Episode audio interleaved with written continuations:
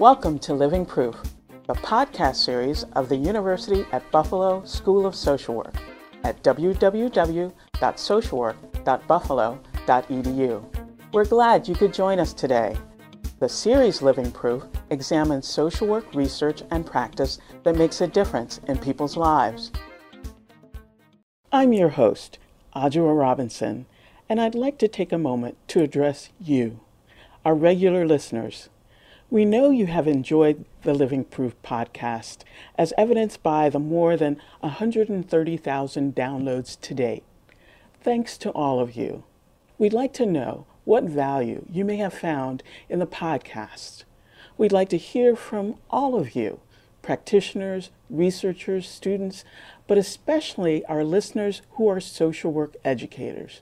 How are you using the podcast in your classrooms? Just go to our website at www.socialwork.buffalo.edu forward slash podcast and click on the Contact Us tab. Again, thanks for listening, and we look forward to hearing from you. Sexting is a portmanteau of the words sex and texting. It's an issue that seems to be on everybody's lips. Uh, excuse me, I mean mobile devices. It's been featured on popular television shows such as Chuck, Glee, and Law and Order SVU. It's been an issue of controversy for celebrities, sports stars, and even politicians. It's even been the focus of schools' Get Tough efforts and legislative activity. There's even an app for it. But what is sexting? How prevalent is it? And is it really a problem? Today's Living Proof guests take on these questions and present a balanced approach to practice and policy interventions related to youth sexting. Dr. Poco Kernsmith is an associate professor at Wayne State University School of Social Work, and Dr. Roger Kernsmith is a full professor at Eastern Michigan University in criminology and sociology. Their collaborative research has focused on the gendered context of intimate violence, including intimate partner violence, stalking, and sexual coercion. The pair have also been involved in advocacy and research related to sex offender management policy. Nicole Fava, doctoral student at the University at Buffalo School of Social Work, spoke with Drs. Pocos Kernsmith and Roger Kernsmith by telephone. Please note that this episode contains some background distortion that is due to technical problems we experienced while recording. Thanks for listening and enjoy the podcast. I'm Nicole Fava, a doctoral student at the University at Buffalo, and I'm here today speaking with Dr. Poco Kernsmith from Wayne State University and Dr. Roger Kernsmith from Eastern Michigan University to discuss sexting. Thank you both so much for joining us. It's a pleasure. Thank you. So, to start us off, Poco, I was wondering if you could just explain what sexting is. Yeah, sexting is kind of a general term used to refer to sexual communication that happens either with cell phones or over the internet.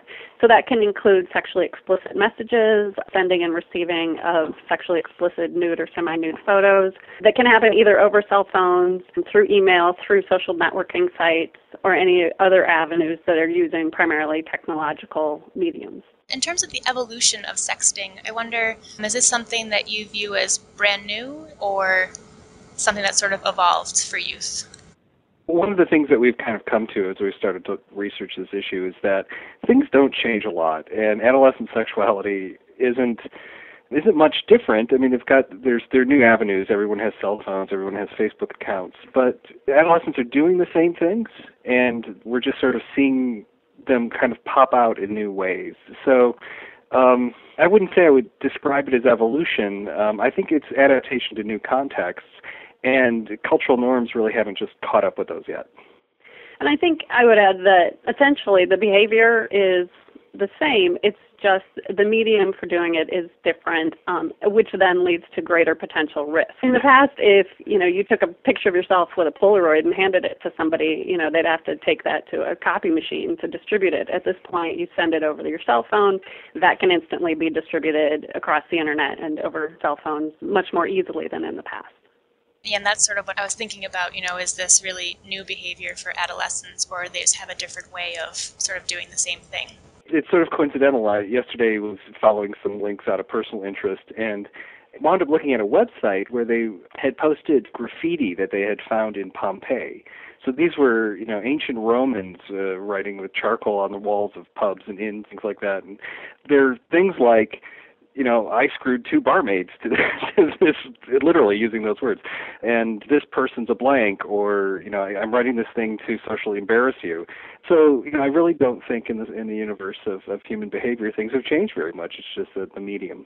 And how prevalent does sexting seem to be among teens? There's not a lot of empirical research that's available that actually can can quantify that specifically. The estimates range from as high as you know about half of all adolescents are doing it in some extremes, down to maybe four percent of adolescents who are actually sending these kinds of text messages or sharing this kind of information.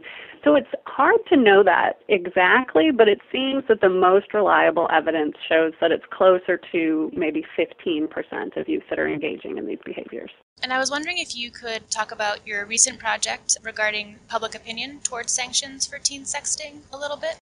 The recent survey that we did was a telephone survey that was done across the state of Michigan, um, which asked adults about their opinions about sexting behaviors and what they felt would be appropriate consequences for sexting behavior. So, for each individual who participated in the study, they were randomly assigned to a hypothetical relationship where it was either a male and a female, two females, two males who were engaging in a variety of behaviors. So that included sending nude photos, receiving nude photos or sharing that nude photo that they had received onto other people. And what we wanted to look at was what was the difference in their support for consequences depending on the type of behavior, the age of the people that were involved, and also whether it was a same sex relationship or a male and a female who were involved. So, what we found when we looked at the consequences was um, that the majority of the adults did support some type of consequence for this behavior. The most common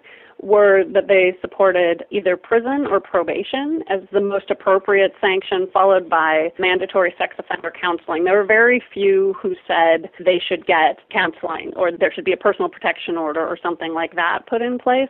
But about a quarter of them were suggesting that probation or prison was the most appropriate. We also were primarily interested in the sex offender registry and whether or not they felt that these individuals should be placed on the sex offender registry. And we found that that was actually quite low only about 8% supported sex offender registration. Though when we looked at the specific types of behaviors, there was quite a bit of difference. They were most in support of some, putting someone on the registry for sharing a photo that they had received from someone else, so distributing a photo of another person. And that was actually 44% who supported that. Receiving a photo was, of course, the lowest because they were not an actor in that behavior. They weren't the one who had actually done anything, they just got that sent to them. In addition, as there was a wider age gap between the two people who were involved in this hypothetical relationship, they were more likely to support registration. So if it was a 22 year old with a 15 year old, about half supported registration for the 22 year old. We also found that they were more likely to support registration if it was two males in the relationship than if it was two women or if it was a heterosexual relationship. And also asking about male behavior, they're more likely to support registration of males than of females and I think to provide also just some context, um, so it sort of recently what's been happening is teens who have been sort of found to be engaging in sexting have really come into some harsh consequences under child pornography laws. Is that correct? Yes. In fact, even in our results, it received the lowest levels of support. Uh, there was still considerable approval for either registering or uh, other kinds of consequences for even receiving a photo uh, or, or uh, initiating sending of photos. We've had some popular press cases, legal cases that have entered the popular press, where you know, a 14 year old girl takes a photo of herself, sends it to her boyfriend or, or somebody else, and then that photo is distributed over a wide network. And, and prosecutors face a real problem with deciding what part of child pornography laws to to apply. And uh, and kind of coming back to what I was saying before, you know, we're in this lag where we've got this new technology and all these new abilities, but and fairly similar kinds of behavior that we've had, you know, historically forever, but yet these new abilities to be able to distribute instantly with perfect copies and you know, and digitally send things across the globe instantly, and our rules haven't kept up with them. So prosecutors are faced with sometimes having a responsibility to apply the laws that's written. The laws that apply are these child pornography laws, which are designed to protect youth, not prosecute youth. Yet they're the only statutes that apply to this behavior, and in fact, by their definition, do. And so sometimes the sender of the photo is looking at being charged with distributing child pornography when that certainly isn't the intent of the law. And anecdotally, we've been talking with prosecutors from counties around our area, and they're feeling perplexed about what do we do with these cases? How do we handle these cases? Is it appropriate to charge a 14 year old girl with distributing child pornography if she sends a picture of herself? That's not really the intent of the law but yet there needs to be some consequence and they do come before these prosecutors and so that's part of our next plan for our research is to do some more in-depth interviews with prosecutors and judges to find out how are they actually handling these cases, how frequently are they seeing them, um, and what do they think is appropriate in these cases.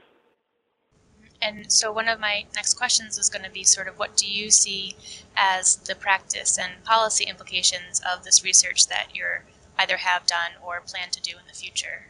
In terms of policy, I think the goal would be to try and find a more balanced and nuanced approach to handling these cases. Clearly, there are cases where a young, you know, adolescent will send a picture of themselves to someone else. That person then distributes it to someone else, and there can be really devastating effects. So we don't want to say that all sexting is you know, benign and not a problem because this can be harmful once somebody loses control of that image. In addition, there are cases of you know older you know adult people who are you know grooming and pressuring kids to send pictures and doing things that are inappropriate in that way.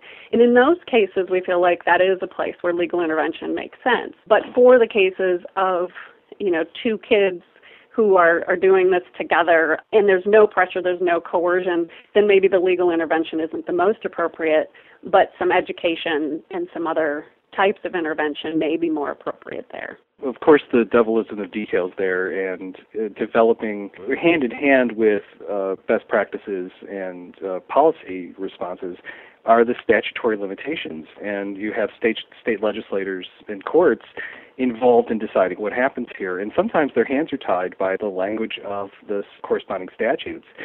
So it seems very apparent that statutory reform or adjustment, at least, going to have to happen. Child pornography laws may need to be slightly limited, or new statutes that would uh, apply to youth inv- involved in these sort of consensual behaviors may have to be developed to supersede the child pornography laws in order to allow uh, prosecutors and the police and school officials and you know all the all the folks involved uh, to give them the leeway to make decisions about whether or not there's coercion or uh, what's sometimes called sextortion, where you send a photo and then somebody uses that against you uh, in terms of uh, threatening to humiliate you into doing things you don't want to do.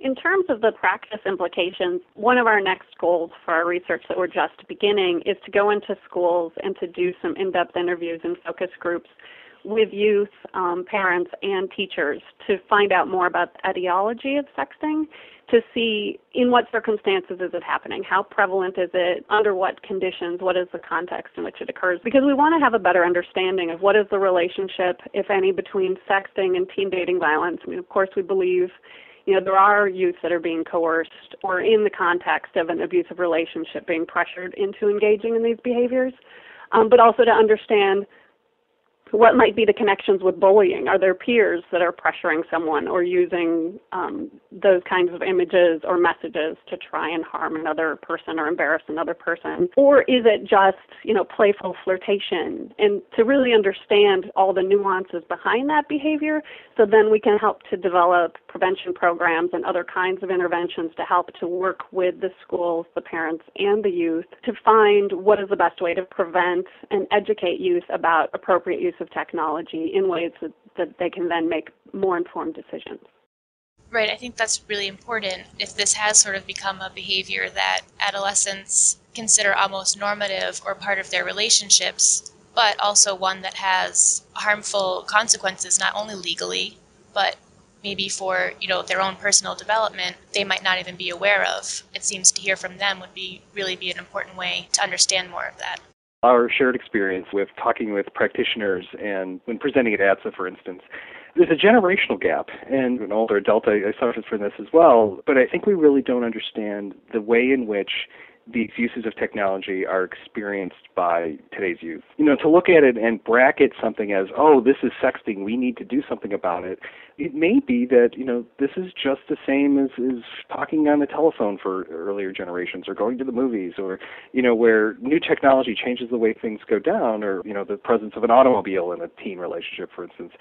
And so, you know, one of our goals is really to see how this is really perceived and, and used and utilized and what the, the opinions are before sort of jumping to you know making big practice intervention or prevention claims, um, and it may very well be that these things are really part of just a bigger global category of dating violence or coercion, and maybe they're they, are they are all addressed in, in the same kind of way, and you talk about them and address them in the same kinds of ways as adults, you know, 30, 40, you know, we look at technology as being a part of life, you know, sort of a, a segment of life. And for an adolescent, technology is inextricably linked. Right. You can't pull out technology as a part of their life. It sort of is everywhere within their life. And so to sort of say this is somehow different from their other dating behaviors or their other courtship behaviors is really kind of missing the point that to them this isn't new technology this has always been there it's just life one of the things that's been striking me recently too is we will talk about sexting and we will think about cell phones and cameras and you know and stuff like that.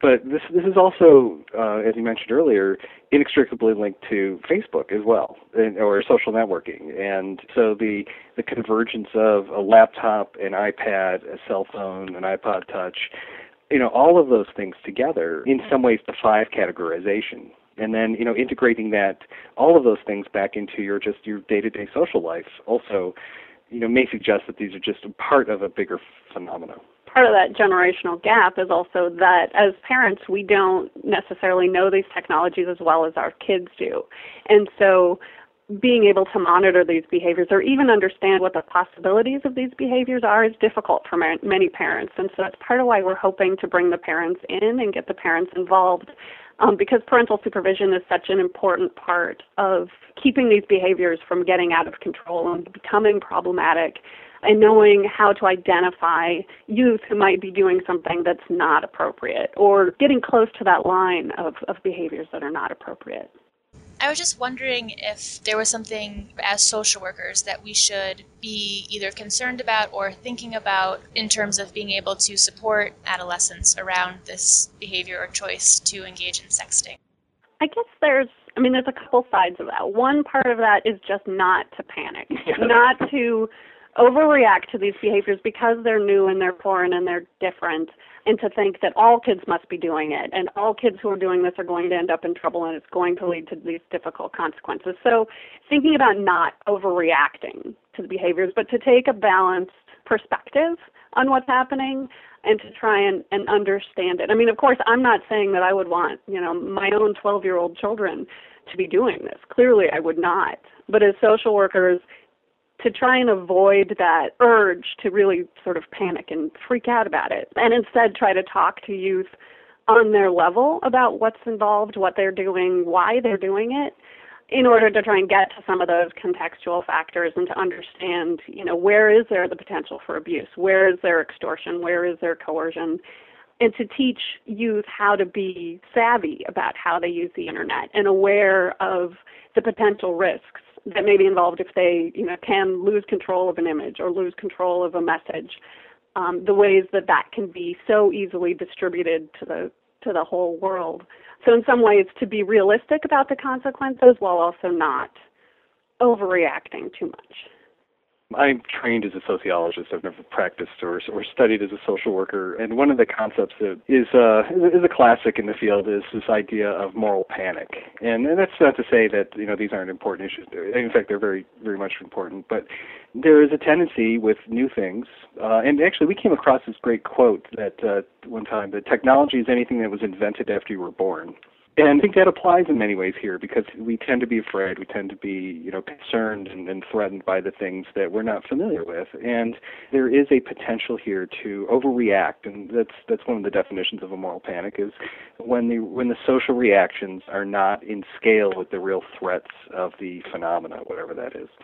And so, and in this case, seems horrible. Some of the data that, that we were discussing earlier about the prevalence, these numbers vary widely and they vary greatly depending on the definition of sexting, the population, the, the, the method of data collection, where we've seen numbers where saying that 20% of teens have distributed a picture, a nude or semi-nude picture of themselves. That's extraordinary. Other research suggests that that probably is, isn't the, the scale of it, but uh, that can be really scary. And as Douglas Adams would say, don't panic. but on the other side of it, I think you know just to give you know sort of a, the other mm-hmm. point of view is that it's not necessarily totally benign. And as no. I mentioned before, you know we don't we're not advocating that this is okay, healthy behavior. And instead, I would say I think the prevention probably needs to start as early as elementary school. Mm-hmm. I mean, mm-hmm. kids are having cell phones when they're you know in fourth grade, third grade, and teaching them that anything that they do online or on their cell phones is not private that you can't expect that you do something and nobody else will see it. Even if your parents have locked down your security settings on your Facebook, that doesn't mean that it's private. And that anything that they do online, they can't take back again. So once you put it out there, you can't control who sees it, who distributes it, where it happens next. So then instead to do skill building around um, not giving in to pressure, around considering the reactions that other people might have and the other possibilities of what someone might do with or think about what you've put out there. And just to remember that nothing is really anonymous. And I think if we start that skill building early and continue that as they grow up and become more savvy with the technology, then we give youth the skills and the ability to really behave responsibly and make appropriate decisions.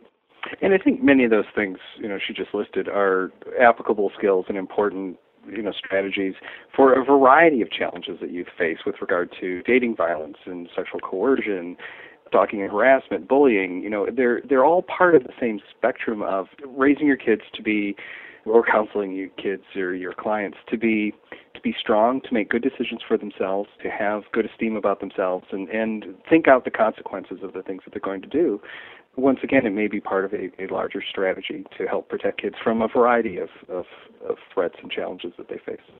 It seems to me too that that would overlap also sort of with the way that we think about sort of sexualization of youth, um, and in particular um, girls, especially in our society in the United States, in terms of messages that they may be receiving from society or the media, you know, with respect then to the decisions that they need to make to keep themselves safe and be able to sort of follow a healthy developmental trajectory. Absolutely, absolutely. And those things all support one another. I think in some ways as well, the media reaction to some of this may actually be encouraging some girls to participate in this kind of behavior. If we put it out there in the media that all of the youth are doing it and everybody's putting nude photos of themselves up on Facebook, then you know a girl or a boy who's feeling insecure or feeling pressure around what are the be- appropriate behaviors is going to get that message. Well, everybody else is doing it. I probably should put a picture of myself up there as well. And so then you add in the person they're flirting with that they want to to entice or who may be saying yeah sure send me the picture. I'd love to see it. If they feel like everyone else is doing it if they're hearing the message that everybody else is doing it they may be more likely to do it. So we may be doing a disservice by overreacting or giving the message that all youth are participating in this activity. If we can reframe it as this may not be as big of a problem as we originally thought then we may actually give those youth permission to make the decision not to participate in these kinds of behaviors. I've recently had the experience of mentioning in passing some of my research uh, in, in a variety of my classes with undergraduate students. It's interesting the reaction to a person has been, oh, like Brett Favre, who, you know, got, of course, got in a lot of trouble for sending photos of himself. And I think those kinds of examples can serve as cautionary tales to youth as well. Uh, you know, seeing the consequences and sort of taking the luster off of some of these behaviors. Great. Is there anything else that you were hoping to share with our listeners today? I guess going back to, to what I had said about parental supervision and the importance of parental supervision, because as parents may not always be as savvy with these technologies and have as much understanding as their adolescents do about how this technology works, I think it's important for parents to try to educate themselves about how the technologies work and what are the possibilities and to try and supervise that online activity and be aware of what their children or their youth are involved in um, including such, just being the one who pays the cell phone bill. If you can keep an eye on how many texts are going in and out, and or texts, I'm sorry, are going in and out, and you know, are they happening in the middle of the night or during the day, and being aware of what's happening. Just the act of seeing the cell phone bill can be helpful, and monitoring what's going on on the internet. What sites are they going to? What are they seeing frequently? And just having open communication with their their children about what they think is okay and what they think is you know, appropriate behavior and the, the potential consequences if the youth decide to get involved in something that's you know potentially dangerous or in poor judgment. I think we said this, but I'm, I'm not sure how directly. But my sense and my approach to parenting on this is, at a personal level, is the more they know about the potential consequences, which in the current context are great. You know, a charge, let alone a conviction of child pornography or distributing child pornography is really, really, really a big deal, and and I have trouble emphasizing that to our children. But yet, you know, it is an incredibly serious event in somebody's life, and to you know to potentially end up on the sex offender registry and all the consequences that goes along with that, let alone the fines, prison, you know, all of those things, of course, too. They're really, really extraordinary. So, you know, I think not soft selling the consequences might be a, a good parenting strategy as well. And speaking to their own pride and their own sense of mm. self around do you really want everyone in your school to see this picture that you're thinking of sending or do you want everybody in your school to know what you've done because you don't know what will happen to that message after you send it and i think that also speaks to youth as well yeah. the idea of sex offender registration or prison seems unlikely yeah, and far true. away sometimes those other things about reputation and embarrassment can also speak volumes yeah, and a serious understanding of, of the loss of control of anything you put on the internet, whether or not it's a Facebook status post or a picture you post or send out or it's a, an email message you send. You know once it's sent uh, once it's posted you have lost all control of it. It's not just even if your friends all delete the copy of the message but or the picture but it's cached in search engines and it's perhaps copied by friends of friends of friends. And sort of making very clear the loss of control i think is is a major strategy as well I thank you both so much for talking with me this afternoon. I look forward to reading and hearing about the future steps that you're planning to take with this research. I think it's really important for youth and also families and social workers as we learn how to best sort of deal with, with sexting. Well, thank you very much. It was a great opportunity. Thank, thank you. you. You've been listening to the collaborative research team of Dr. Poco Kernsmith and Dr. Roger Kernsmith discuss the problem of youth sexting and practice and policy responses. Thanks for listening and join us again next time for more lectures and conversations on social work practice and research.